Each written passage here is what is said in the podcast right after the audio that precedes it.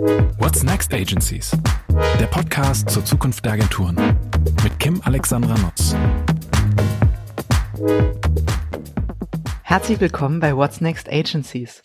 Ich freue mich heute wieder sehr auf neue Impulse zur Zukunft der Agenturen und ja, heute aus der Perspektive einer Marketingverantwortlichen. Da freue ich mich immer besonders drauf, weil das natürlich für uns Agenturen auch extrem spannend ist, was denn ähm, die Kunden über die Zukunft der Agenturen denken. Und in dem Fall ähm, besonders interessant finde ich auch persönlich, ähm, äh, weil es eine Marketingverantwortliche einer echten Volksmarke ist. Und ähm, ja, bei mir äh, zu Gast heute, um das Geheimnis zu lüften, ist die äh, Susan Schramm, Vorstand und CMO bei McDonald's Deutschland.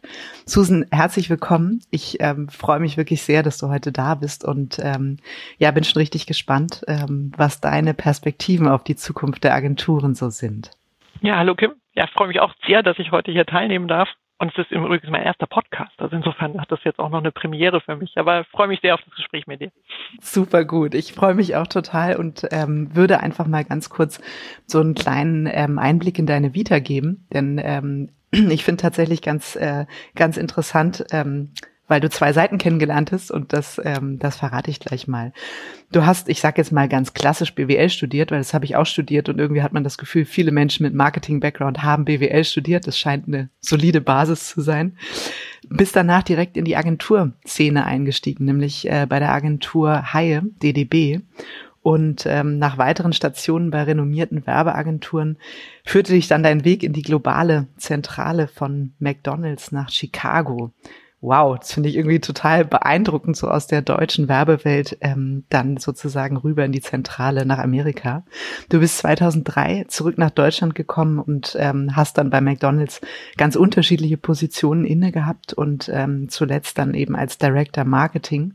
Dann hast du, glaube ich, eine kleine Auszeit äh, genommen. Man sagt ja immer so hochoffiziell zur Familiengründung. Also hast ähm, eine kleine Tochter bekommen. Hast du ein oder zwei Kinder? Zwei. Zwei, zwei, zwei, äh, zwei ja, Töchter? Mit dem größten Abstand. Zwei Töchter. Eine ist 13 Jahre alt und eine ist fünf. Wow, das ist aber echt ein starker Abstand. absolut, absolut. Hast du bei der zweiten dann auch eine Auszeit genommen? Ja. Also in beiden also für. Jede habe ich, für jede habe ich quasi, ich glaube, elf Monate Auszeit genommen. Ah, okay. Ja, aber toll. Also finde ich ähm, super an der Stelle auch fürs Intro toll, ähm, dass das möglich ist, auch in, in diesen Positionen sich dann auch die Auszeit, ähm, Auszeit zu nehmen. Ich finde, das macht Hoffnung. Ähm, und 2016 hast du dann die Gesamtverantwortung als Vorstand als CMO für den Marketingbereich für McDonald's Deutschland übernommen. Also total beeindruckende Karriere. Ich finde ähm, sowohl mit Agentur als auch ähm, Marketingseite, dann noch bei einer Volksmarke, dann noch mit Auslandserfahrung. Also dicken Haken dran. Und ähm, vielleicht tatsächlich als Einstieg, weil ich das immer ähm, total interessant finde, wenn meine Gesprächspartner beide Seiten kennengelernt haben. Also ganz am Anfang eben bei ähm, Haie DDB, dann äh, später der Wechsel zu McDonald's. Was hat dich damals dazu bewogen? Oder wie kam es dazu, dass du aus der äh, guten alten Werbewelt ähm, auf die Markenseite gewechselt hast und dann noch ins Ausland? Wie ist das gekommen? Also ich würde jetzt gerne sagen, das war ein groß angelegter Zukunftsplan, aber das war es tatsächlich nicht, sondern das war, ich würde mal sagen, eine glückliche Fügung verschiedenster Umstände. Ähm, mein Mann hatte damals ähm, die Möglichkeit, nach USA zu gehen, dort zu arbeiten. Ähm, ich habe das als große Chance empfunden und dachte, Mensch, da gehe ich mit. Ähm, waren damals noch nicht verheiratet, aber ich habe irgendwie gesagt, Mensch, das klingt irgendwie super spannend und hatte tatsächlich, wie gesagt, die, die Chance, dann bei McDonald's in den USA anzufangen, also im globalen Bereich. Damals hat mich der ehemalige Vorstand ähm, empfohlen und so kam ich zu einem Vorstellungsgespräch. Also muss man jetzt auch sagen, insofern war das, wie gesagt, eine glückliche Führung von vielen Dingen. Ähm, ich fand das damals ganz toll, da zu einem Bewerbungsgespräch nach USA zu fliegen und war die große Welt, die plötzlich sich vor mir auftat und hatte tatsächlich Glück, weil ich einfach einen super tollen Job da bekommen habe und zwei Jahre ähm, Einblick in, in Dinge hatte, die man vielleicht sonst so nicht sehen würde. Habe ja da die, die Disney McDonalds Alliance verantwortet und das waren halt einfach die Kombination von zwei Riesenunternehmen plus noch ein globaler Job. Also das waren zwei Jahre Mhm. Wahnsinn. Wow. Ich, ich habe mich selber ab und zu gekniffen und dachte, Mensch, das ist schon cool. Genau, Aber wie gesagt, kann das es war sein, kein langfristig angelegter Plan für meine Karriere, sondern es war schlicht und einfach, ja, viele Dinge, die einfach schön zusammengepasst haben und sich nachher als wirklich ganz, ganz tolle Chance entpuppt haben. Mhm. Ja, du, die besten Dinge passieren ja aus Zufällen heraus. Ne? Das finde ich, zeigt das, äh, zeigt das Leben immer, wenn wir es rückwärts betrachten. Ähm, das heißt, die Empfehlung des Vorstandes äh, kam damals, weil du auch für äh, McDonalds gearbeitet hast auf Absolut. Agenturseite? Absolut. Und er kannte mich noch und hat tatsächlich dann äh, dort mit in den USA mit jemandem gesprochen und mich unterstützt. Ähm, letztendlich Bewerbungsgespräch und, und quasi alles andere musste ich dann selber machen, aber zumindest den Kontakt hergestellt. Und da muss ich sagen, war ich mir sehr dankbar, dass er das getan hat, weil sonst mhm. wäre da jetzt auch nichts draus geworden. Also war das, das für dich denn ein Kulturclash? Also so, man sagt ja immer, die Agenturbranche ist sehr eigen, sehr kreativ war damals sicher auch irgendwie ähm, noch viel weiter vorne, ähm, was sozusagen irgendwie Trends und Arbeitsformen und all das anging. War das für dich sehr ungewohnt, auf der anderen Seite zu sitzen? Oder was war für dich vielleicht auch überraschend oder so ein Learning? Also ich glaube, da war natürlich das Learning einfach in einer komplett anderen Kultur generell unterwegs zu sein. Also, weil man am Anfang natürlich dachte, man spricht auch super fließend Englisch. Das hat sich dann auch tatsächlich in dem, also es waren viele Herausforderungen, die man so im, im ersten Moment hatte. Ähm, zwar einmal die, natürlich mit der amerikanischen Kultur, plötzlich in einer amerikanischen Kultur zu arbeiten, also direkt und sich da einzufinden. Plus war natürlich alles neu und aufregend zu dem Zeitpunkt. Ich war auch noch relativ jung. Ähm, und ich hatte eben auch noch quasi eine inter, nicht quasi, sondern ich hatte eine internationale, globale Verantwortung. Ähm, das heißt, ich habe mit, mit Asien, Südamerika, ich habe mit allen möglichen unterschiedlichen Kulturen auch kommuniziert und das war natürlich für mich auch spannend und wir haben ganz viele Learnings gehabt. Also wie man in verschiedenen Kulturkreisen agiert oder nicht agiert. Und das war für mich einfach eine Riesenerfahrung und eine, mhm. eine tolle Chance, die ich da hatte. Es klingt danach. Und du hast ja auch heute immer noch wieder internationalen äh, äh, Kontaktpunkte, sage ich mal. Insofern ist das ja, glaube ich, auch eine Erfahrung, ähm, die du dann ja auch fürs Leben da gesammelt hast. Ne? Also, aber sicher äh, total herausfordernd, ne? wenn man jung ist, in einen anderen Kulturkreis kommt, ähm, ja. andere Sprache sprechen muss. Das glaube ich absolut. Aber sag mal, Herausforderung ist an der Stelle ja ein gutes ähm, Stichwort. Äh, wir haben ja alle ein sehr herausforderndes Jahr hinter uns und stecken ja eigentlich auch schon wieder gleich mit beiden Füßen in einem neuen herausfordernden Jahr. Zumindest fühlt es sich eigentlich wieder ähnlich gerade so wie letztes Jahr. Ich finde, sonst hat man ja immer das Gefühl, man startet neu, ne? wie bei Monopoly, alles zurück auf los äh, und weiter geht's. Aber irgendwie hatte man das Gefühl, es ist einfach der nächste Tag nach dem letzten Tag und es geht ähm, so weiter mit den Herausforderungen. Ähm, die Pandemie war ja für uns alle ein echter Beschleuniger, ne? vor allem so in diesem eigenen Evolutionsprozess, aber sicher teilweise auch Disruptionsprozess. Ähm, bei McDonald's hat man das ja auch gesehen, ne? die Thematik rund um das Schließen ähm, der Gastronomiebetriebe, der Restaurants, Switch zum Thema ähm, äh, McDrive, ne? irgendwie ganz, äh, ganz klar auf dieses Abholersystem umgeschaltet. Ähm, wo hat sich denn dieser Beschleuniger bei euch ähm, im Unternehmen ganz besonders bemerkbar gemacht, wenn du so zurückblickst? Ich glaube, das Thema, dass man Dinge weggelassen hat, die vielleicht im Nachhinein auch mal feststellt, dass sie eher nice to have waren, als dass man mhm. sie unbedingt brauchte. Oder auch Dinge, von denen man sich normalerweise vielleicht nicht getraut hätte zu sagen, ich stelle das in Frage, aber einfach die Situation es möglich gemacht hat, es ja zu canceln oder man es auch machen musste, äh, weil natürlich plötzlich man sehr viel vorsichtiger mit seinen Budgets umgehen musste. Man musste planen für die Zukunft äh, mit Szenarien in, ja, in multipler Form. Ähm, und ich glaube, das ist einfach diese Kunst gewesen, zu sagen, was brauche ich wirklich und was brauche ich nicht. Und der Beschleuniger war zum einen natürlich, dass man Dinge schneller und sehr viel effizienter gemacht hat, weil es einfach die, die Zeichen der Zeit erfordert haben.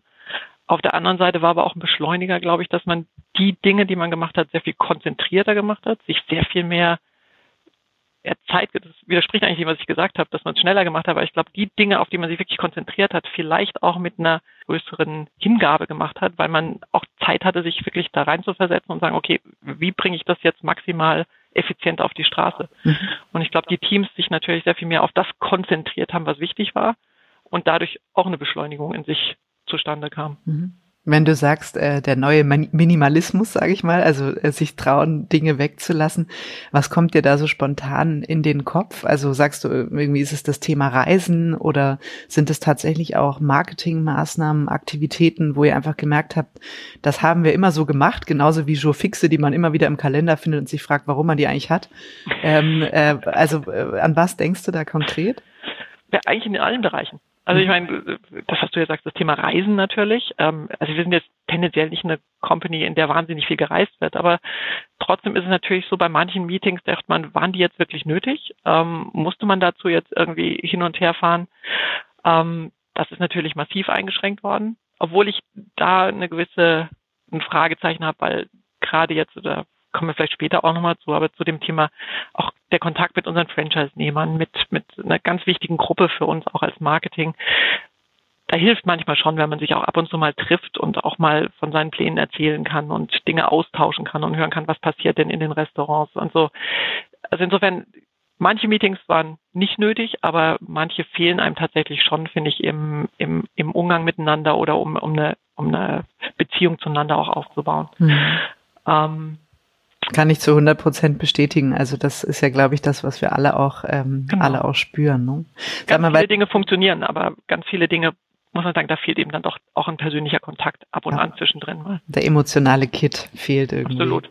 Sag mal, du hast ja eben die Franchise-Partner ähm, ähm, angesprochen und ich äh, würde tatsächlich gerne auf den Punkt eingehen, weil ich finde, das ist ja auch ein sehr bemerkenswertes Konstrukt äh, bei euch. Du hast es ja sozusagen als, als Vorstand und Marketingverantwortliche nicht nur ähm, äh, sage ich mal, äh, damit zu tun, dass du sagst, ich muss mein Team führen, ich habe einen Agenturpartner und äh, wir machen Maßnahmen, die ich mir überlege, sondern letztlich ist es ja so, wenn ich das ähm, richtig verstanden habe, dass die äh, Marketingbudgets, die dir zur Verfügung stehen mit deinem Team, ja letztlich ähm, über eine Umlage oder ein, ein wie auch immer geartetes Verrechnungssystem von den Franchise-Nehmern ähm, kommen. Hm.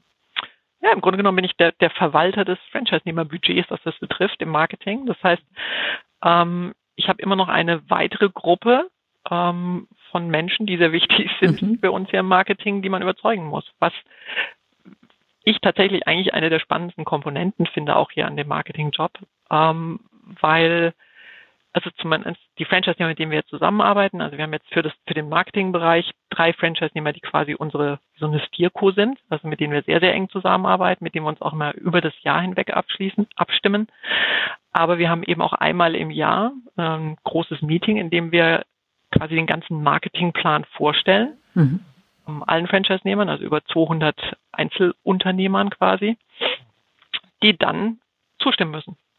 So, das heißt, das ist immer der Moment der Wahrheit.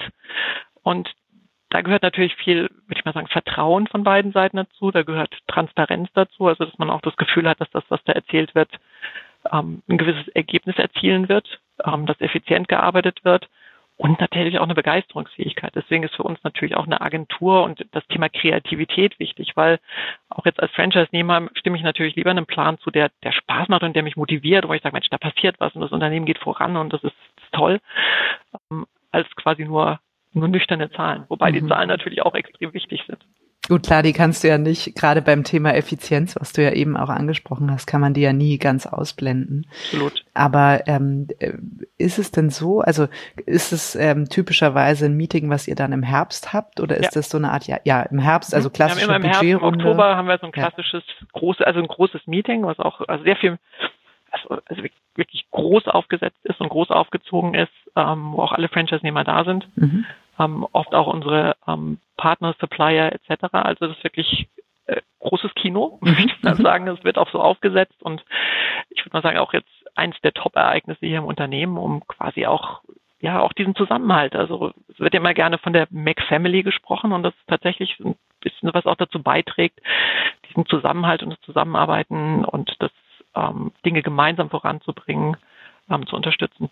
Und das ist eben wichtig, also weil es ist eine Partnerschaft von beiden Seiten und das macht aber auch sehr viel Spaß und das hat man jetzt gerade auch in der Pandemie gemerkt, dass es natürlich auch da ganz wichtig ist, mit, ähm, mit diesem Franchise-Nehmer-Gremium, mit dem, also den, für meinen Bereich, mit den drei Personen, schnell und unkompliziert reden zu können, Dinge abstimmen zu können und auch sich aufeinander verlassen zu können. Und das fand ich sehr, sehr ja, eigentlich beruhigend und auch tatsächlich motivierend, dass man gesagt hat, in, in Zeiten, wo es drauf ankommt, halten eigentlich alle zusammen. Und das ist, ja, finde ich, ein wichtiger Punkt. Wahrscheinlich habt ihr den Plan, den ihr sozusagen vor ähm, über einem Jahr damals äh, abgestimmt hat, äh, relativ schnell dann auch verändert in hat der Abstimmung. Hat sich ein bisschen geändert, absolut. Hat sich ein bisschen geändert. Ne? Weil das finde ich ja erstaunlich. Also wenn du sagst, ne, ihr habt das jetzt auch im Herbst eben wieder gemacht. Die Frage ist ja, wie planbar ist so ein Marketingjahr überhaupt noch? Ne? Und während man früher ja schon in längeren Intervallen ähm, Dinge vorhergesehen hat oder zumindest vorausgeplant hat, geht man ja jetzt wahrscheinlich auch in kürzeren Zyklen oder hm, habt ihr dann mit Szenarien gearbeitet oder ja. ähm, sagt ihr, es gibt so ein Grundgerüst, das nehmen wir uns vor und äh, neben diesem Grundgerüst lassen wir uns Raum für ähm, Speedboats, die dann auf unterschiedliche, ähm, ja, wie soll ich sagen, Gegebenheiten eingehen, eingehen können? Ich würde sagen, es ist beides. Also wir mhm. haben natürlich schon ein relativ starkes Gerüst. Ähm, wir sind ein stark absatzgetriebenes Unternehmen ist einfach so. Ähm, bei uns ist ja nicht nur eine Markenkampagne, sondern bei uns ist natürlich alles, spielt auch immer ineinander. Also mhm. das Thema Marke und Vertrieb ist ja bei uns quasi geeint. Ähm, und insofern haben wir schon ein sehr starkes Gerüst, das sagt, okay, wann sind Punkte, wann müssen wir welche Akzente setzen, was sind ähm, wichtige Botschaften, die wir wann wie ähm, transportieren müssen. Auf der anderen Seite, wie gesagt, haben wir natürlich diese Flexibilität drin. Und ich glaube, diese Szenarien, auf denen wir arbeiten und auf denen wir auch weiterhin ja, noch langfristig arbeiten werden, weil ich denke nicht, dass irgendwann jetzt in den nächsten Monaten jemand kommt und sagt, übrigens, die Pandemie ist jetzt vorbei, mhm. jetzt ist es wieder zurück zur Normal, das wäre schön, aber das wird wohl so nicht passieren, vermute ich. Also insofern ist das ein Szenario oder diese Szenarioplanung etwas, was uns, glaube ich, noch sehr lange begleiten wird oder keine Ahnung, für die Zukunft. Ähm, schadet aber auch nicht und dazu muss man sagen, McDonald's war eigentlich, ist sowieso ein sehr agiles Unternehmen und sehr aktiv. Also dadurch der dass wir eben, wie gesagt, sehr, sehr umsatzgetrieben sind und unsere Zahlen jeden Morgen um 8 Uhr bekommen. Also dadurch, wir sehen, was quasi was bewirkt, also was kommt von wovon. Also insofern können wir auch sehr schnell reagieren. Wir haben eine, Ruhe reingebracht. Trotzdem ist natürlich immer noch das auch in unserer DNA, wenn bestimmte Ergebnisse nicht so kommen, wie wir uns das vorstellen, müssen die, die Weichen anders gestellt werden. Also insofern waren wir immer schon sehr agil, was das betrifft.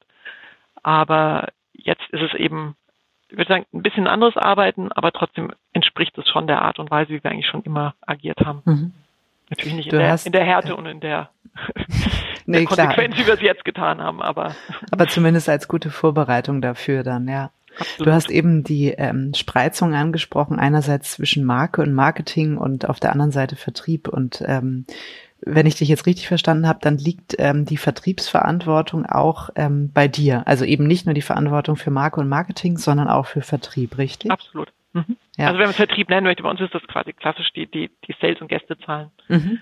Also Weil das finde ich, finde ich ähm, insofern interessant, als dass es ja auch schon lange in unserer Branche diese Diskussionen gibt. Ne? Ist es jetzt irgendwie Awareness? Ist es Performance, also im Sinne von ähm, äh, Promotion? Ähm, wenn du das so bei euch betrachtest, wie, also stehst du auf einer der beiden Seiten oder stehst du eher in dem Kreise derer, die sagen, na ja, es ist doch immer beides zusammen? Ja, also letzteres.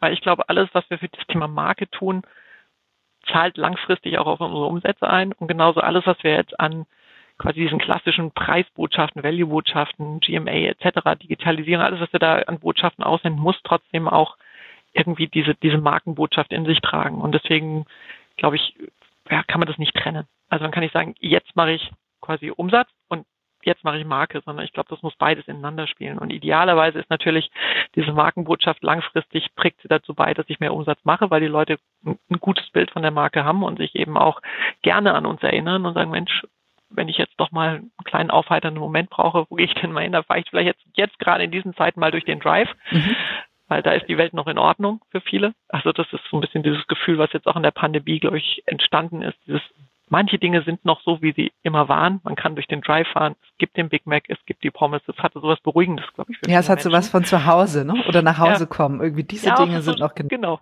Genau. Es gibt so manche Dinge, die sind, die sind noch da. Und ich glaube, das war für viele auch so, so ein Moment der, der Beruhigung. Das klingt jetzt vielleicht sehr groß, aber ich glaube, das hat trotzdem so psychologisch einen gewissen Effekt gehabt. Nicht alles ist irgendwie hier Hals über Kopf, ja, Hast du das ähm, bei, bei dir oder bei euch auch gemerkt? Also es gab ja jetzt viele Jahre getrieben, auch durch die ähm, digitale Transformation, den Einsatz von Daten, in ziemlich ähm, äh, intensive Beschäftigung mit diesem The Thema Data-Driven Performance Marketing. Ne? Alles muss direkt messbar sein in Abverkäufen oder ähnlichem. Hast du auch für euch gemerkt ähm, im Marketing, dass es da einen Shift gibt hin zurück zu dieser ähm, Awareness-Thematik, also wieder zu sagen, im Moment mal, also lass uns auch Dinge machen, die langfristiger darauf einzahlen, oder sagst du, es war schon eigentlich so, wie wir das jetzt gerade auch eben diskutiert haben? Ja, ich glaube, wir waren ja viele Jahre extrem Promotion getrieben. Also kennt ja jeder Los Wochos und alles. Also super erfolgreiche Zeiten, war auch toll.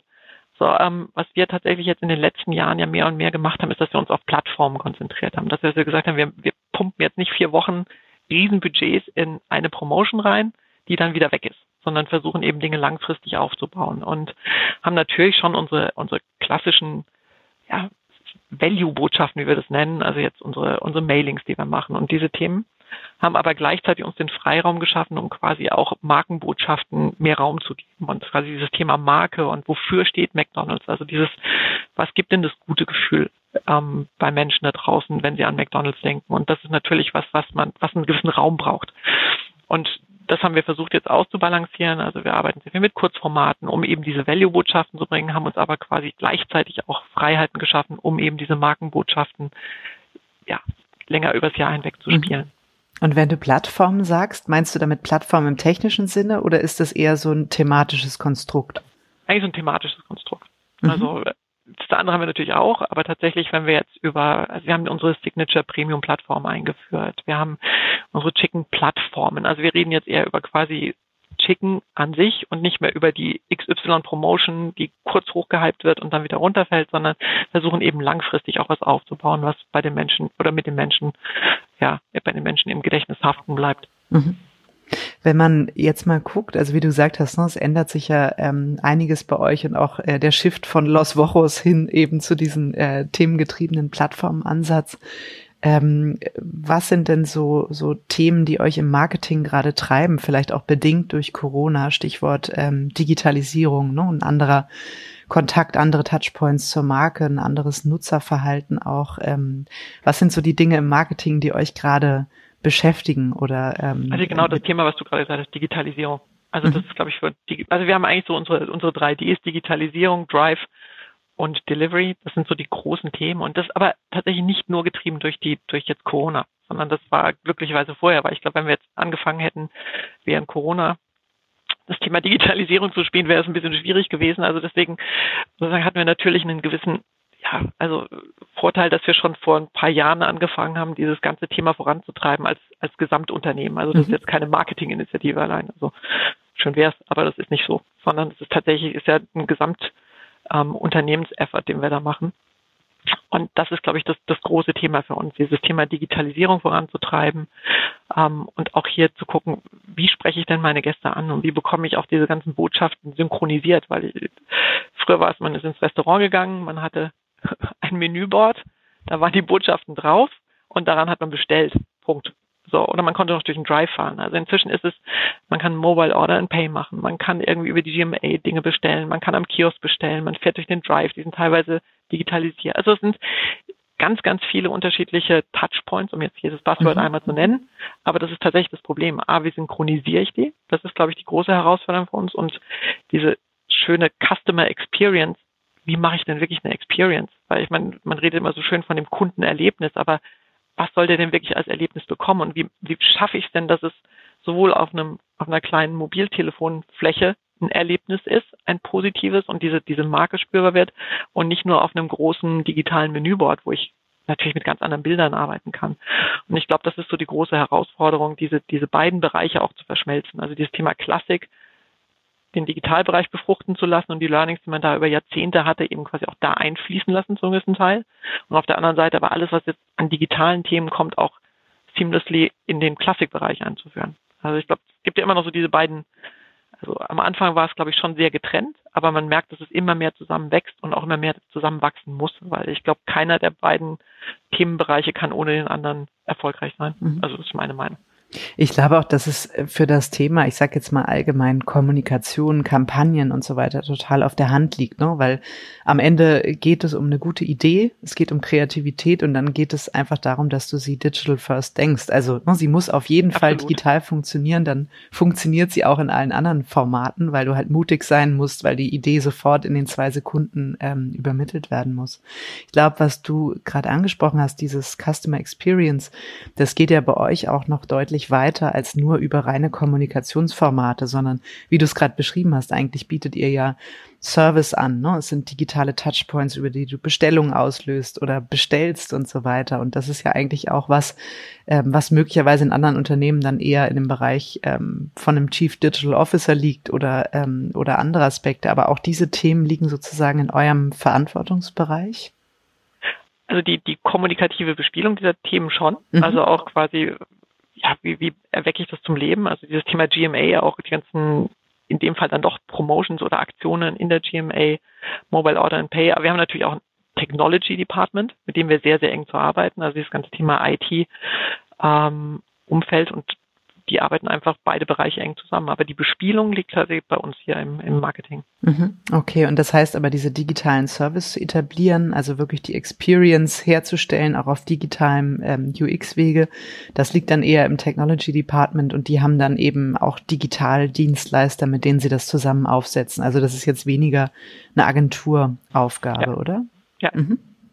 Ja, weil das ist ja immer spannend. Ne? Es gibt ja eben auch viele Agenturen, die gehen sehr stark in dieses Feld Experience, digitale Lösungen, Services und andere sagen eben, ne, wir konzentrieren uns stärker auf die Kreativität. Deswegen finde ich es immer interessant, ne, wie euer Ansatz ist. Also bei uns ist es ein bisschen gemischt, muss man sagen. Also da sind verschiedene Teams, die da eben dran arbeiten. Also ich würde mal sagen, der, der Lead jetzt und bestes Beispiel unser Oster-Countdown, den wir hatten, der sehr erfolgreich war, oder jetzt überhaupt dieses ganze Thema Couponing in der GMA, alles was wir da tun, das liegt bei uns, mhm. das quasi zu aktivieren und quasi da die, die, ja, die Performance zu, zu leisten, die wir eben wollen.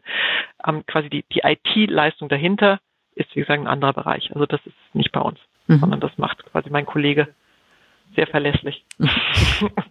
ich finde verlässlich auch ein tolles, ähm, äh, eine gute Überleitung zu einem ähm, Bereich. Ich habe ihn mal so für mich das Thema Trends und Innovationen gefasst, weil ich habe ja in der Einleitung auch gesagt, McDonald's ist eine echte Volksmarke. Ne? Also wenn du die Zielgruppe beschreiben solltest, würdest du wahrscheinlich sagen, alle, mehr oder weniger, also wirklich Großteil ähm, äh, der Deutschen, die ähm, zu euch kommen oder jetzt von euch eben abholen. Und ähm, ich finde es ja schwierig, weil also McDonald's ist ja jetzt nicht, also will dir jetzt nicht zu nahe treten, aber natürlich kein Trendsetter. Ne? Aber ist eben trotzdem eine Volksmarke, die sich ja immer wieder neu erfindet, neu erfunden hat und eben schon auch durchaus auf Trends eingeht. Ähm, wie schafft man das einerseits, sage ich mal, ähm, ja, auf Trends einzugehen, sich weiterzuentwickeln, andersrum auch der Marke treu zu bleiben? Das ist ja auch irgendwie, finde ich, ähm, identitätsmäßig eine große Herausforderung. Ja, ich glaube eigentlich, du hast ja gesagt, du willst mir nicht so nahe treten, wir sind kein Trendsetter, aber tatsächlich ist das eigentlich richtig. Also wir sind ganz selten, also es gab so ein paar Dinge, wo wir schon mal einen Trend gesetzt haben, aber im Großen und Ganzen sind wir eben tatsächlich als Marke, glaube ich, immer smart genug, die Themen, die sich als als Trends in eine, beginnen, in eine breite Masse fortzusetzen, wirklich zu demokratisieren. Mhm. Wirklich für eine breite Masse ähm, ja, quasi zugänglich zu machen. Und das ist, glaube ich, das Geheimnis der Marke, dass man nicht auf jeden Trend aufspringt. Ähm, das ist auch genau aufgrund der Zielgruppe alle. auch ist die nicht ganz einfach für uns. Ich glaube, wir sind nie die, die total edgy sind. Also wir werden nie den, den ultra scharfen XY-Burger haben oder irgendwie solche ganz, ganz extremen Dinge. Mhm. Ähm, kann mich zumindest jetzt nicht dran erinnern und ich bin schon relativ lang dabei. Aber wir haben es halt immer geschafft, in dem Moment, wo wir gemerkt haben, da, da passiert was, da entwickelt sich was, also durch in irgendwelchen Gesprächen, die wir mit Konsumenten oder Gästen geführt haben, in irgendwelchen Researches oder auch von unseren Suppliern und gesagt, okay, das wird hier größer, da quasi aufzuspringen und das dann quasi für eine breite Masse ähm, verfügbar zu machen. Und ich glaube, das ist quasi das Geheimnis, das aktuell zu halten und aber gleichzeitig nicht auf jeden Trend aufzuspringen. Und ich glaube, das ist halt wichtig als Marke, dass man so sagt, was ist meine DNA, was ist meine Identität und wie möchte ich nach draußen auftreten. Und ich glaube, das ist, also unser Gründer Rick Fock hat ja irgendwann mal gesagt, we're not in the, in the burger business, we're in the entertainment business. und so ein bisschen ist es, glaube ich, diese Kombination auf der einen Seite zu sagen, ich, wir haben einfach ja, diese bekannten ikonischen Burger mhm. ähm, und sind auch so tatsächlich so die, ja, das, die Marke für Burger. Auf der anderen Seite aber eben auch immer noch dieses, diesen Überraschungseffekt an manchen Punkten reinzubringen und dieses zu sagen, oh, guck mal, hätte ich jetzt nicht gedacht, dass die das machen. Mhm. Und aber Eins zum Beispiel ist das grüne Logo. Hätte ich im Leben nicht gedacht, dass ihr das macht. Ja. ist aber auch sehr europäisch, muss man auch sagen. Ja. Ja. Amerika hat noch das Rote. Also das ah, interessant. Aha. Aber, ja, aber absolut. Das sind so Themen, die, die, die überraschend sind. Also es sind auch, auch, ich glaube, dass davon lebt auch McDonalds, dass man trotzdem immer wieder zu einem bestimmten Grad Menschen überrascht oder mit irgendwelchen Themen sagt, boah, also und es hat halt einen gewissen popkulturellen Charakter, hat McDonalds auch, auch wenn wir schon stark im Mainstream angekommen sind. Also es ist polarisiert auch nicht mehr so, wie es früher polarisiert hat. Ähm, aber es ist trotzdem immer noch eine Marke, die es auch schafft, irgendwie Menschen mit ganz vielen Dingen zu bewegen, wo man manchmal selber überrascht ist. Also wir hatten letztes Jahr eine Aktion, wo wir dachten schon, dass die erfolgreich wird, sonst hätten wir sie nicht gemacht. Aber trotzdem, man merkt, wie man plötzlich einen Hype mit etwas kreiert. Man denkt, okay, die Relevanz ist anscheinend doch größer, als man das an einem bestimmten Punkt erwartet hat oder mhm. sich natürlich erhofft, aber dann doch sagt, die Relevanz ist da und das macht halt auch Spaß zu sehen, dass dann immer noch wirklich was zu bewegen ist und die Markt nach wie vor aktuell ist und also ein riesiges Aktivierungspotenzial auch in sich birgt. Hast du da ein konkretes Thema im Kopf, weil du sagst, ne, so im, im letzten Jahr, wenn man gesehen hat, was die Marke dann so bewegen kann oder was auch die Menschen Ja, bewegen? wir hatten so, so, also quasi so ein Coca-Cola-Glas in der GMA, also so ein, so ein Rainbow-Glas. Mhm. Also nette Geschichte, toll. Und das ist quasi, das ist wie explodiert. Also das ist so, dass quasi Menschen plötzlich unbedingt dieses Glas haben wollten, was man toll findet. Man denkt, ja, das ist, also klar haben wir das gemacht, weil wir es toll finden, weil wir auch unseren Gästen irgendwie was bieten wollten und was gemacht haben. Aber das sind so bestimmte Dinge, wo man denkt, das ist plötzlich überraschend, dass so bestimmte Dinge sich so entwickeln und plötzlich so, so, so eine riesen Strahlkraft entwickeln. Also Strahlkraft klingt jetzt riesengroß, aber dass man trotzdem so manchmal Kleinigkeiten denkt, die, die viel größer werden, als man sich das ursprünglich ausgedacht hat. Und das finde ich eigentlich das Faszinierende an der Marke, diese, diese Kraft, die sie eigentlich in sich hat. Also, und dass man auch ganz viele Dinge eben auch probieren kann. Das ist eigentlich der, das, das Tolle an McDonalds, dass man viel Freiheiten hat, Dinge auszuprobieren. Und gerade eben, weil, ich, weil man eben Franchise-Nehmer hat, die Dinge mitgehen und die auch Spaß und Interesse dran haben, Dinge neu zu erfinden. Ähm, es muss halt immer zur Marke passen. Ich glaube, das ist das Wichtige. Man darf nicht versuchen, irgendwas, irgendwas total Verrücktes zu machen, nur um was Verrücktes zu machen, sondern es muss quasi in Einklang mit dem sein, wofür die Marke steht. Und dann hat man auch ja, einen riesen Entscheidungs- und Handlungsspielraum. Mhm. Ich finde das Prinzip auch toll, wie du es genannt hast, ne? dass äh, McDonald's eben äh, die Aufgabe auch darin versteht, Trends zu demokratisieren. Ähm, das finde ich ist ein ganz toller Anspruch und ja auch ein gutes Leitbild, ähm, an dem man sich orientieren kann. Wenn du jetzt sagst, ne, durch ähm, Marfos, ähm, äh, Surveys, Gespräche sozusagen mit den Franchise-Nehmern, wie kommt es denn zu Trends? Also ne, Stichwort ähm, veganer Burger oder vegetarisch und solche Aspekte. Hm. Ist es dann irgendwann so, dass ähm, von der, ich sag mal, von der Produktentwicklung bei euch ein Impuls kommt? Ist es so, dass ihr als Marketing aus der Insight-Generierung mit Themen kommt, mit Trends? Ähm, also wie funktioniert so ein, so ein Innovationsprozess bei euch im Unternehmen?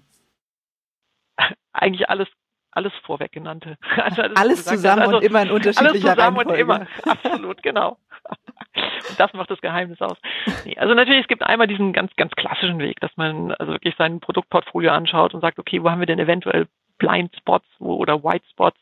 Da sind nicht mehr so viele, aber es gibt trotzdem immer mal welche und sagt, Mensch, da, da fehlt uns nochmal ein Produkt, das da rein greifen könnte, dann wird natürlich ganz klassisch entwickelt, zusammen mit, mit Marktforschung, unser Menu-Management, das eben auch an Marketing berichtet. Also es liegt auch quasi in, in hier im Marketingbereich, ähm, die dann ganz klassisch schon ein Produkt entwickeln, das in den Markttest geben, schauen, wie funktioniert das. Dann, also wirklich dieser ganz klassische Weg. Mhm. Es gibt aber auch tatsächlich diese, diese Side-Steps, wo manchmal Dinge einfach sich entwickeln aufgrund von Dingen, die man so mitbekommt, hört, wo von außen irgendwelche Einflüsse kommen. Also das Thema veganer Burger, also ähm, auch mit Corporate Affairs zusammen, wo wir gesagt haben, Mensch, einfach aus verschiedenen Themen, Diskussionen, die es so gab, sagen, müssen wir als Unternehmen da nicht auch irgendwas anbieten und irgendwas haben, um eben auch zu zeigen, dass wir uns weiterentwickeln. Das, dann haben wir natürlich auch Supplier, mit denen wir sehr, sehr eng zusammenarbeiten. Ähm, das ist auch das würde ich mal sagen, auch ein Prinzip von McDonald's, sehr eng mit, mit Partnern zusammenzuarbeiten. Und deswegen ist auch, ähm, wir haben vor zwei Jahren hatten wir zum Beispiel so einen Innovation Day. Mhm. Sehr spannend, sehr interessant ist der gewesen, ähm, wo alle mal Ideen mitgebracht haben aus, aus, aus jedem Bereich. Und das war quasi wie so eine kleine Hausmesse. Und auch da kommen natürlich, da gehen dann Leute aus unserem Operations-Bereich, aus Marketing, aus ähm, Consumer Insights, alle laufen da mal durch, schauen sich das an und so werden natürlich auch Ideen generiert. Plus, wir sind ein großes globales System. Auch da hat man natürlich noch einen großen Fundus an Dingen, auf die man zurückgreifen kann. Man steals shamelessly. Einfach mal zu gucken, was passiert in anderen Ländern, was ist in anderen Ländern erfolgreich. Und das ist für uns natürlich auch immer ein großer Fundus, aus dem wir uns ja bedienen können. Mhm. Welche Rolle spielen denn Agenturen bei dem Innovationsprozess? Also, weil was ich ganz spannend finde, während man früher mal gesagt hat, ja, Kreativität ist für Agenturen wichtig, weil es geht sozusagen um die kreative Idee, die man dann in Form irgendwelcher Kommunikationsformate wiederentdecken wird, out of home, TVC und so weiter. Dann Digitalisierungswelle, ne? Dann kann man das auch alles digital. Und jetzt ist so mein Eindruck, ähm, dass die Agenturen für sich eine neue Kreativität definieren und durchaus auch eben in Innovationsthemen, also zumindest gerne rein, sich rein entwickeln möchten.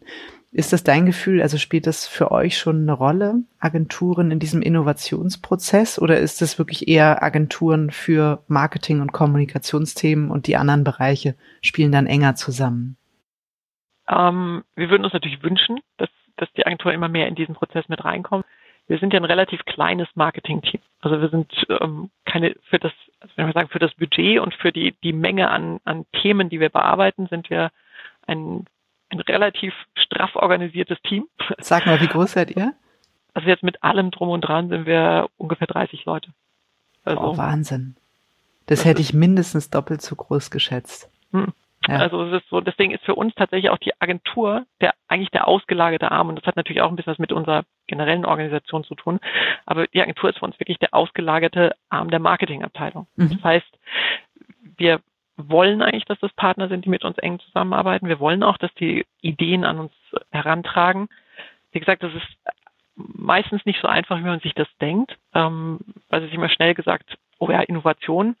Aber es sind natürlich auch viele Dinge, die jetzt auch bei uns aus Operationsgründen, aus, ja, einfach, es ist halt ein, ein hochkomplexes System, auch mhm. wenn es nicht so wirkt. Das heißt, ähm, nicht jede gute Idee ist halt leider schnell zu verwirklichen. Aber wie gesagt, also wir sind auf jede Idee, egal woher sie kommt, ähm, sind wir dankbar. Mhm. Und wir sind als System auch tatsächlich so aufgestellt, dass wir gute Ideen relativ schnell und relativ offen auch umsetzen.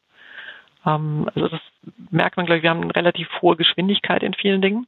Das ist manchmal gut, ist manchmal schlecht. Aber jetzt im letzten Jahr hat es uns sehr geholfen. Aber es ist auch tatsächlich, wenn Ideen da sind, haben wir halt oft auch Budgets, um es auch wirklich umzusetzen, was natürlich sehr viel Spaß macht und deswegen auch für Agenturen eigentlich die Möglichkeit gibt, kreativ zu werden und, und Innovationen mitzudenken. Mhm, mhm. Aber eben in einem bestimmten Rahmen. Und das ist manchmal nicht so einfach.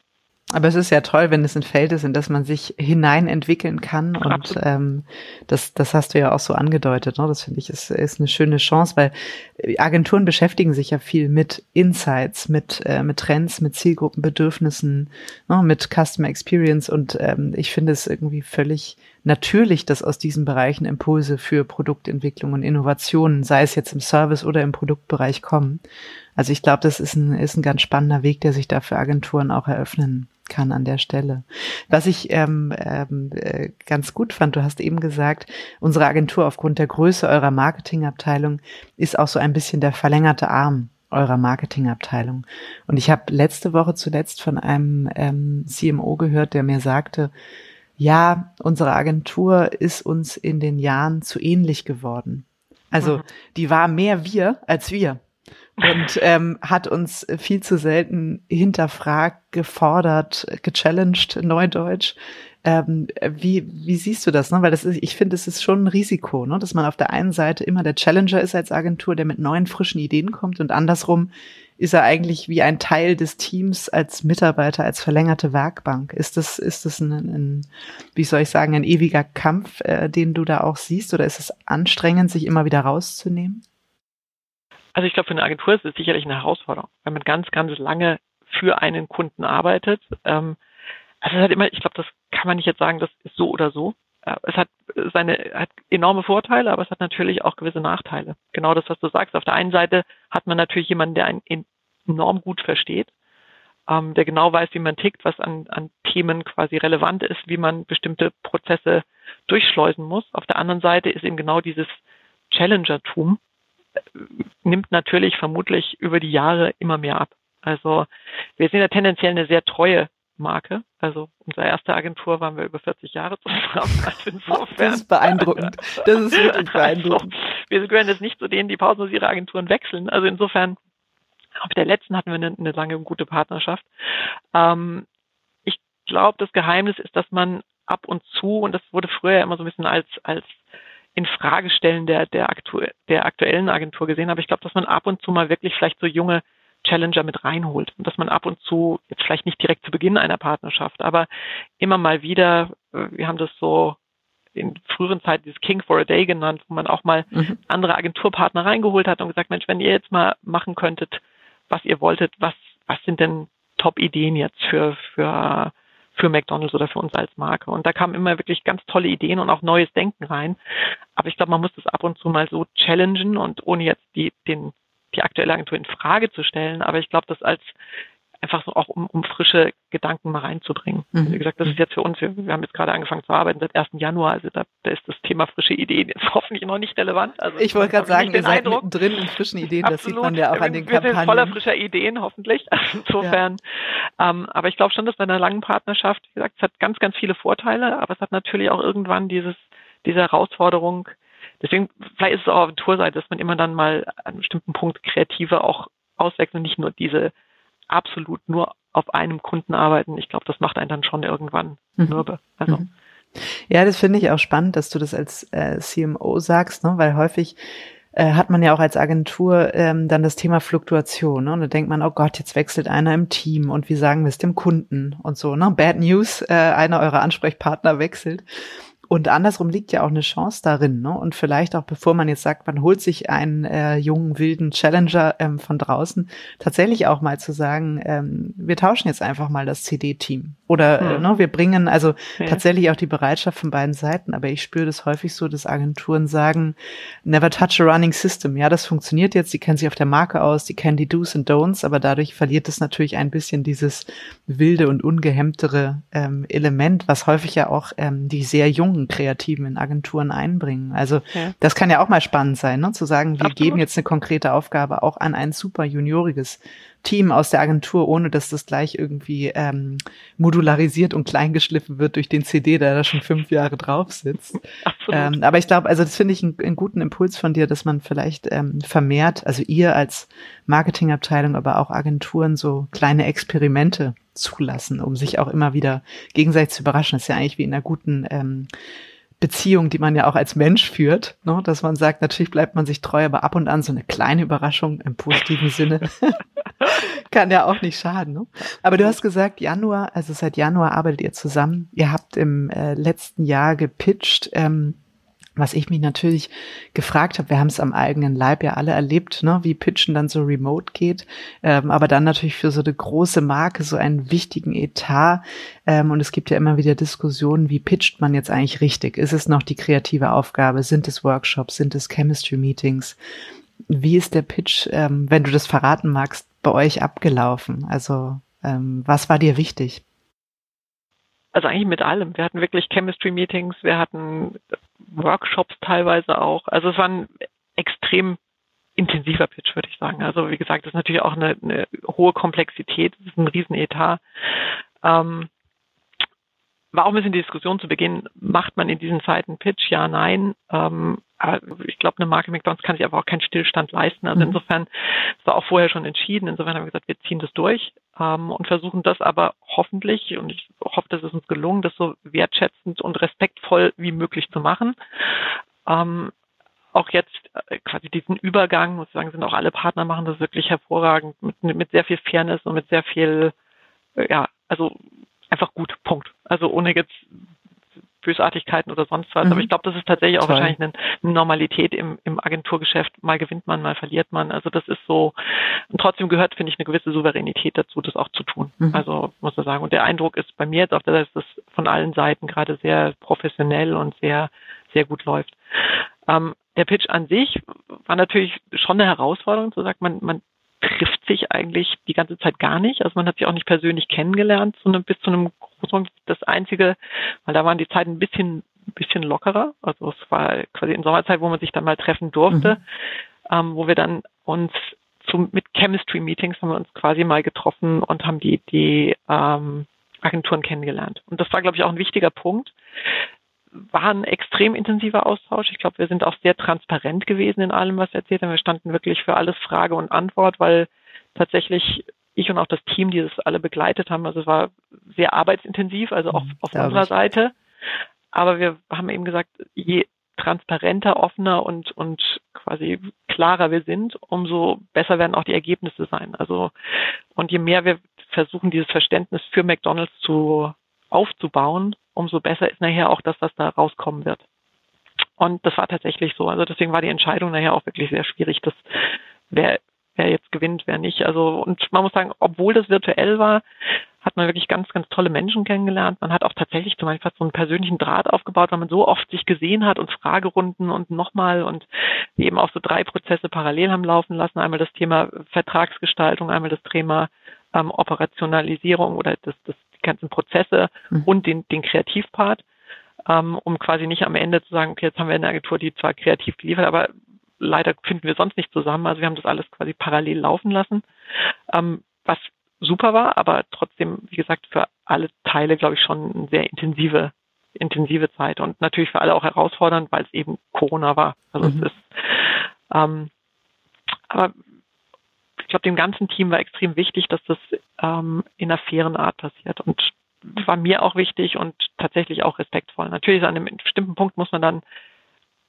bestimmten Parteien absagen und das tut einem dann auch weh. Punkt. Das ist ja. leider, ähm, weil wie gesagt, weil das eben auch man, man viele Menschen auch quasi zwischenmenschlich einfach zu schätzen gelernt hat und auch einen hohen Respekt vor vielen hat. Man sagt, Mensch, ähm, finde ich war so ein positiver Nebeneffekt dieses Pitches, dass man einfach ganz ganz beeindruckende Persönlichkeiten kennengelernt hat und Menschen, mit denen man auch jetzt noch teilweise im Gespräch ist. Ähm, aber das war, glaube ich, die, die, die Herausforderung in diesem, in diesem ganzen Pitch-Prozedere, das in Zeiten von Corona und in diesen ganzen Herausforderungen so zu gestalten, dass das hoffentlich ordentlich abgelaufen mhm. ist. Mhm. Und sag mal, wenn du ähm, das Chemistry Meeting ansprichst, ähm, ist es so, dass ihr ähm, äh, eine Aufgabe, also so eine Art Denksportaufgabe mit reingegeben hat, die einfach mit der Marke zu tun hat, damit ihr schon seht, wie denkt die Agentur über unsere Marke, wie würde sie so eine Themenstellung angehen? Aber das waren eigentlich Themen, die fast schon vorher alle drin hatten. Also wie gesagt, wir hatten vorab schon viele Gespräche, Chemistry, also es war eigentlich kein klassisches Chemistry-Meeting, würde ich mal sagen, sondern das war eher so ein Kennenlernen und erstes, erste Ideen mal präsentieren, so aus diesem Pitch. Mhm. Also es war so eine Mischung, also jeder hat das für sich unterschiedlich aufgezogen. Also die Chemistry war eigentlich fast vorher schon. Also okay, okay. Es war so ein bisschen aufgelöst, irgendwie was ist jetzt was, aber das war tatsächlich die erste persönliche Begegnung, die wir hatten. Und da hat man eben auch tatsächlich schon sehr viel über so Inhalte gesprochen und wie man an Dinge herangehen würde und, und Themen sich angeschaut. Also es war eigentlich, ja, also eine Mischung aus, ich glaube, ich nenne es eher Chemistry, weil, weil man sich zum ersten Mal gesehen hat live. Mhm. Also, aber es war tatsächlich schon sehr bezogen auf die Aufgabe selbst auch. Viele Vielleicht auch Schulterblick ja. und Chemistry. ja, okay. Finde ich ja auch immer ähm, eine gute Gelegenheit, einen Schulterblick zu machen. Manche denken ja, ach nee, da verraten wir ja schon alles vorher, aber mhm. am Ende ist es ja eben nicht mehr die äh, Pop-up-Box, die dann aufgeht zum Pitch und alle sagen, mhm. wow und werfen Konfetti, sondern am Ende muss es ja irgendwie passen und es dient ja einfach, es ist ja eben keine abgeschlossene ähm, Box mehr, kein Raum, in dem man sich zurückzieht und das finde ich ähm, auch ein ganz tolles Mittel, äh, was man da nutzen kann.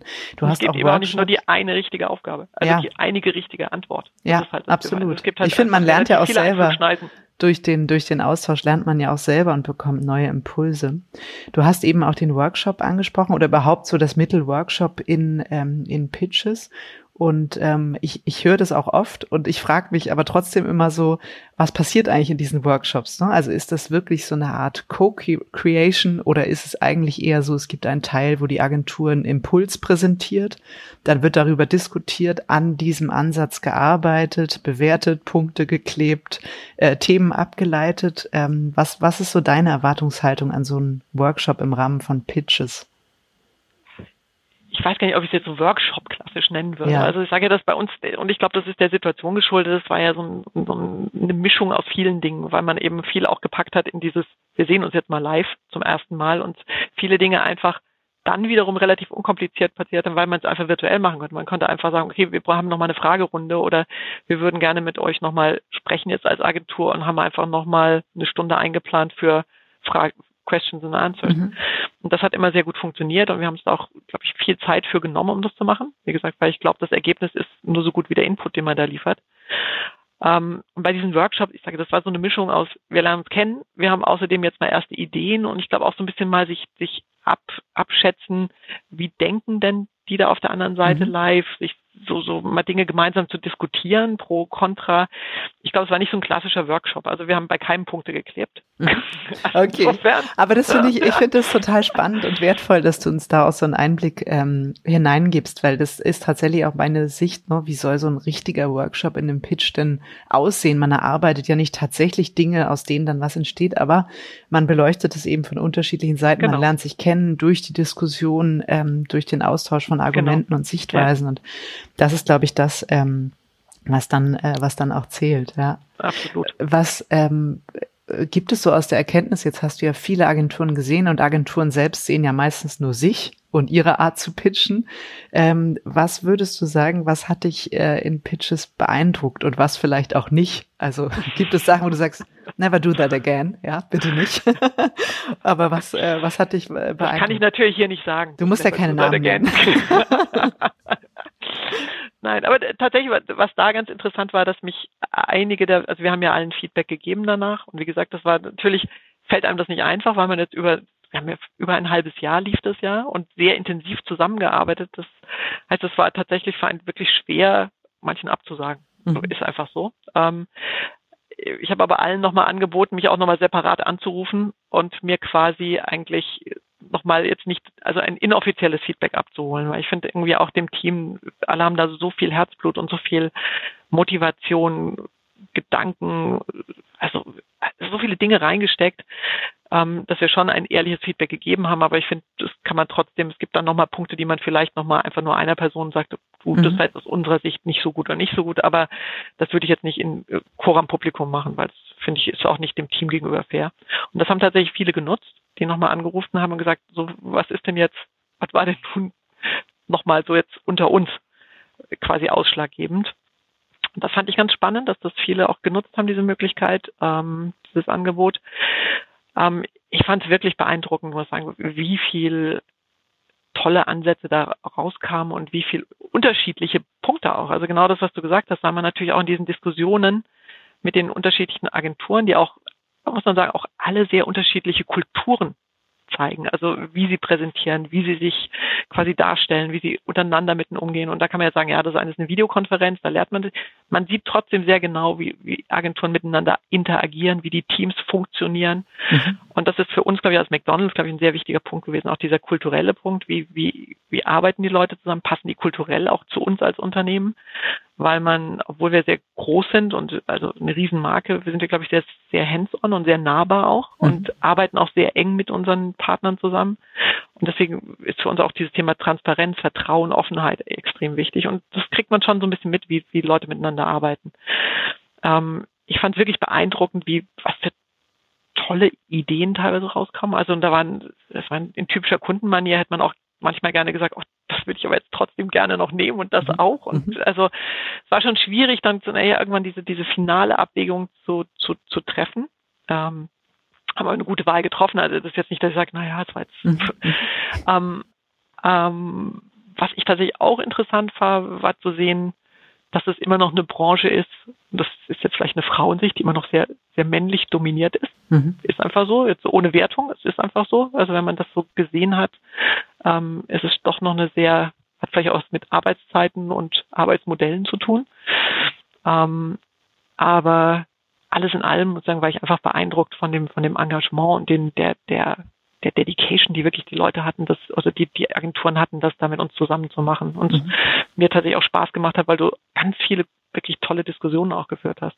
Und die dich auch selber weitergebracht haben in vielen Dingen und dich auch manche Dinge in Frage gestellt haben, von denen du eigentlich dachtest, Moment mal, das ist jetzt mal keine doofe Frage, sondern die ist sogar ganz gut. Also und ich glaube, das hat dem ganzen Team auch, also ich meine, ich habe das ja nicht alleine gemacht, sondern ich hatte da wirklich auch ein ganz tolles Team hier in, im Marketing und auch unser Controlling und Legal, die alle da mitgearbeitet haben und unser Consumer Insights ähm, Team. Also das war wirklich sehr intensiv und sehr, sehr toll, aber das hat eben auch Spaß gemacht für uns, weil wir viele ja auch neue Dinge gelernt haben für uns. Mhm glaube ich, so ein Prozess macht ja auch immer was mit einem selber, ne? Absolut, Absolut ja.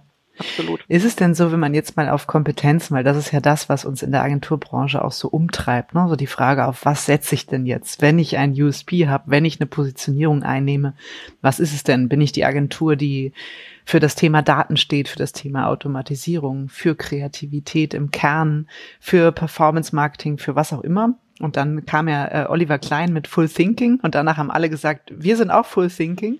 Äh, dann war es so eine Welle von 360 Grad auf Full Thinking, äh, wobei ich den Ansatz von ihm ja äh, klug finde. Aber ich glaube, es war so ein Automatismus, dass alle gesagt haben, okay, wenn das jetzt wichtig ist, dann können wir das natürlich auch. Können wir auch.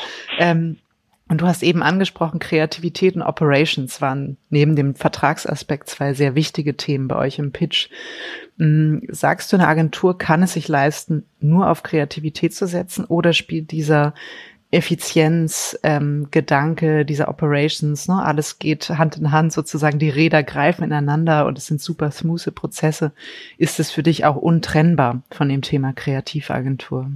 Das ist natürlich eine sehr markenspezifische Sicht. Also für uns ist es tatsächlich untrennbar. Mhm. Also weil ich kann die tollste Kreation haben, ich habe die, die wunderbarste Idee, wenn ich es nicht schaffe, die nachher in über 1400 Restaurants umzusetzen und quasi ja, das ist ein fehlerfrei umzusetzen. Ne? Ja, das ist halt ein Riesenapparat. Also wir haben, wir haben teilweise bis zu 3000 Werbemittel für, für, jede, für eine Aktion, also unterschiedliche. Das heißt, es hat eine enorme Komplexität und das heißt, wenn die Idee schön ist, aber nachher im Restaurant leider zum kompletten Desaster führt, also mhm. das, und das kann manchmal so was Kleines, jetzt nicht mehr eingedruckt, ist digital, aber trotzdem ein falscher Preis, ist halt ein echtes Problem. Mhm. Punkt. Das ist einfach, das ist nichts, was man einfach so, sondern kann man sagen, ja, das ist relativ kleinlich, wenn die Idee doch so groß ist, aber bei uns ist es halt wirklich nachher am Ort des Verkaufs, da ist es entscheidend, dass das quasi funktioniert. Mhm. Ähm, und gerade auch für, für unsere Partner, die Franchise-Nehmer, auch für die Mitarbeiter in den Restaurants, weil die natürlich Fehler, die wir hier machen, ausbaden müssen mhm. vor Ort. Also das ist, die Gästebeschwerden kommen ja dann da direkt an und nicht bei uns. Also langfristig kommt dann bei uns auch an. Aber tatsächlich im ersten Moment ist das natürlich dort direkt im Angesicht oder im Auge des Sturms, dass solche Probleme gelöst werden müssen. Und deswegen ist es für uns wichtig, dass dieses, dieses ganze Thema Operations also wirklich perfekt funktioniert. Mhm, mhm. Also natürlich passieren immer mal Fehler, das will ich gar nicht leugnen, aber je besser diese Maschine geölt ist, umso mehr kann ich natürlich auf dem anderen Bereich ähm, mich austoben und spielen. Ähm, und ich glaube nach wie vor daran, dass Kreativität extrem wichtig ist. Also das ist bei allem Performance, Effizienz etc. natürlich. Ach, toll, das dass du mit. das gesagt hast. Wunderbar. Am liebsten würde ich es genauso stehen lassen, aber es, das ist wirklich, ähm, äh, glaube ich, unglaublich wichtig. Ja, es Nein, weil es ist trotzdem, ich meine, das muss ja nur sich selber anschauen ich möchte irgendwas sehen, wenn mich jemand anspricht und da möchte ich unterhalten sein oder ich möchte in irgendeiner Form, dass es mich ja irgendwie berührt, geistig ja. oder emotional berührt. So, und ja, das ist alles, Performance ist wichtig. Klar gucken wir unsere, unseren Return on Invest an, das ist alles wichtig.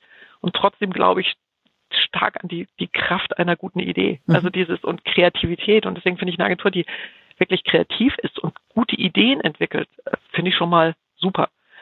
Und also das hat man halt auch mehr ganz viele sind halt unglaublich jetzt in diesem Thema Effizienz, Tools, Performance und ja, das ist wichtig. Mhm. Aber es ist doch irgendwie ähm, eher ein Hygienefaktor. Aber trotzdem habe ich auch, ja, ja, aber oft habe ich halt auch das Gefühl, nachher sind nur noch die Tools im Vordergrund und das Tool an sich ist ja schön. Aber für mich als Kunde ist halt wichtig zu sehen, was bringt mir dieses Tool? Mhm. Also nur, dass die Agentur ein Tool hat, das ist, ist schön. Aber wenn es nachher wirklich nur das, das einzige Thema ist, was man da nutzen kann, wie man dieses Tool und jenes Tool nutzen kann, dann ist es für mich auch so, aber vielleicht ist es auch ich sage, personenabhängig und es ist auch nochmal wahrscheinlich jetzt von der, von der Marke abhängig. ich sag, ich sag McDonald's lebt quasi durch die, diese Kraft der großen Ideen. Mhm. Und durch auf der einen Seite ein, ein hervorragend perfekt organisiertes System, aber das eben immer wieder überrascht. Und ich glaube, das ist diese Kombination, das ist die Kombination, die wir eben auch in der Agentur suchen. Aber das ist sehr kundenspezifisch. Mhm. Also das ist vielleicht für andere Kunden komplett anders. Mhm. Ja gut, und also. ich meine, letztlich spricht es ja auch dafür, dass ihr euch eben nicht wie viele andere für fünf, sechs Spezialagenturen in einem Kollaborationsmodell entschieden habt, sondern eben gesagt hat, es ist, äh, jetzt bemühe ich den Begriff nochmal, es ist Full Thinking mit einer exzellenten ähm, Operations hinten dran, damit es eben auch genauso funktioniert, wie du es ähm, gerade gesagt hast. Ne? Aber das ist natürlich auch unser Modell geschuldet, was ich vorhin gesagt habe, dass wir eben genau 30 Mitarbeiter und absolut, ja absolut. Also das ist so, wir sind halt relativ, also was Effizienz betrifft, glaube ich, gut, hoffe ich mal.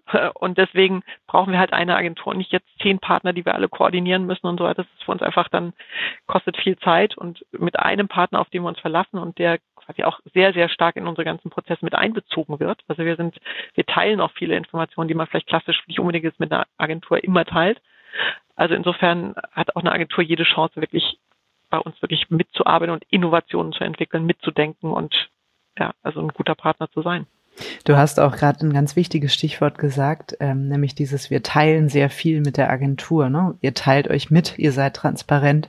Ich glaube, das ist immer so was, äh, wenn ich mal gefragt werde, ne, was wünschst du dir, dann ist es natürlich genau das, ähm, weil ich glaube, man kann auch immer nur so gut sein ähm, äh, wie den Wissensstand, den man hat und das Involvement, was man da auch genießt als Agenturpartner. Und ich glaube, wenn ich für was werben könnte, dann würde ich ähm, sehr gerne sehr viel mehr für dieses Thema werben, dass man sich da wirklich und nicht immer nur drüber redet, Partner auf Augenhöhe, sondern was heißt Augenhöhe? Natürlich ist der eine der Auftraggeber und der andere der Auftragnehmer. Und ich weiß gar nicht, ob es um Augenhöhe geht, aber es geht einfach um, um das Ziel, was Gutes auf die Beine zu stellen. Und man gibt alles rein, was es dafür braucht. Und das ist halt Absolut. Transparenz, das ist Austausch in, in allen Belangen. Ähm, Finde ich unglaublich wichtig. Aber du brauchst natürlich auch einen Partner auf der anderen Seite, weil du kannst ganz viele Informationen teilen. Du musst aber auf der anderen Seite natürlich auch einen, einen Partner haben, der bereit ist, das zu verarbeiten. Weil, also wenn wir was haben, sind es reichlich Informationen. Ja. Also tatsächlich, wir haben Daten über alles, Researches, also aber es ist natürlich auch eine ungeheure Masse und Komplexität, die da zu verarbeiten ist. Das heißt, du musst natürlich auch auf Agenturseite jemanden haben, der sagt, okay, ich habe da auch Lust und ich will mich da auch wirklich reinknien, weil es natürlich auch mit viel Engagement und ja, Arbeit zu tun hat.